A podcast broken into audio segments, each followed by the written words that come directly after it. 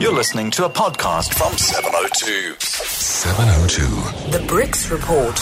China. All right, well, Martin Davis is on a flight, so a great pleasure making his debut, postdoctoral fellow at Wits University. We welcome Dr. Bob Wekesa. Uh, doctor, good morning to you, and thank you for talking to us.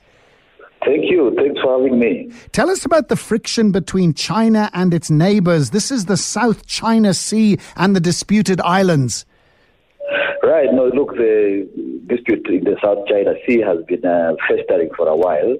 But uh, early this month, the International Court at the, at the Hague, called the Permanent Court of Arbitration, uh, made a ruling in favor of uh, Philippines, which is one of the claimants to the disputed islands. And uh, therefore, you know, China has been scrambling to say, no, look, uh, we own these islands, but the other nations have been saying, no, they're ours. And uh, this has caused quite a lot of friction there. But um, uh, at a recent meeting of the Association of Southeast Asian Nations, which includes about 12 countries in that region, they, they, this whole all in countries in that region seem to step down from uh, being critical of China, which indicates that China is actually putting forward uh, its step in uh, matters of diplomacy. Doing a bit of bullying behind the scenes. And I see China and North Korea uneasy relations. This is because of the nuclear ambitions of, of North Korea. Certainly, yes. Uh, China is um, and Korea are still very close allies, ideologically speaking. But I think China is very concerned that uh, you become a global power, um, and the reasons for which they have been close to China, to, to North Korea, ideologically being communist countries, uh, should not stand in the way of China doing trade and business and relations with the rest of the world.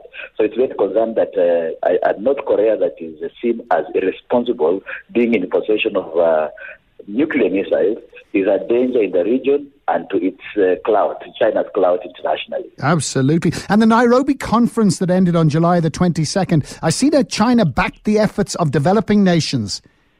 Yes, it did. Uh, China, again, is in a very interesting situation in that uh, it is considered a developing nation, but it's also developed, and in fact, a superpower in some respects. So when it, there's a meeting of developing nations that happened in Nairobi last week, China wants to pose as both a developed and developing country, which is a very ambivalent position. But in these circumstances, one of the things that uh, China uh, pledged, uh, in fact, in December last year, is a 60 billion uh, pledge for industrialization of the, the, African continent, which it still touted at this latest conference to demonstrate that it is kind of a big brother among its developing nations. Thanks very much indeed, Dr. Bob Wekesa. He's a postdoctoral fellow uh, at Wits University. That's our BRICS report, China.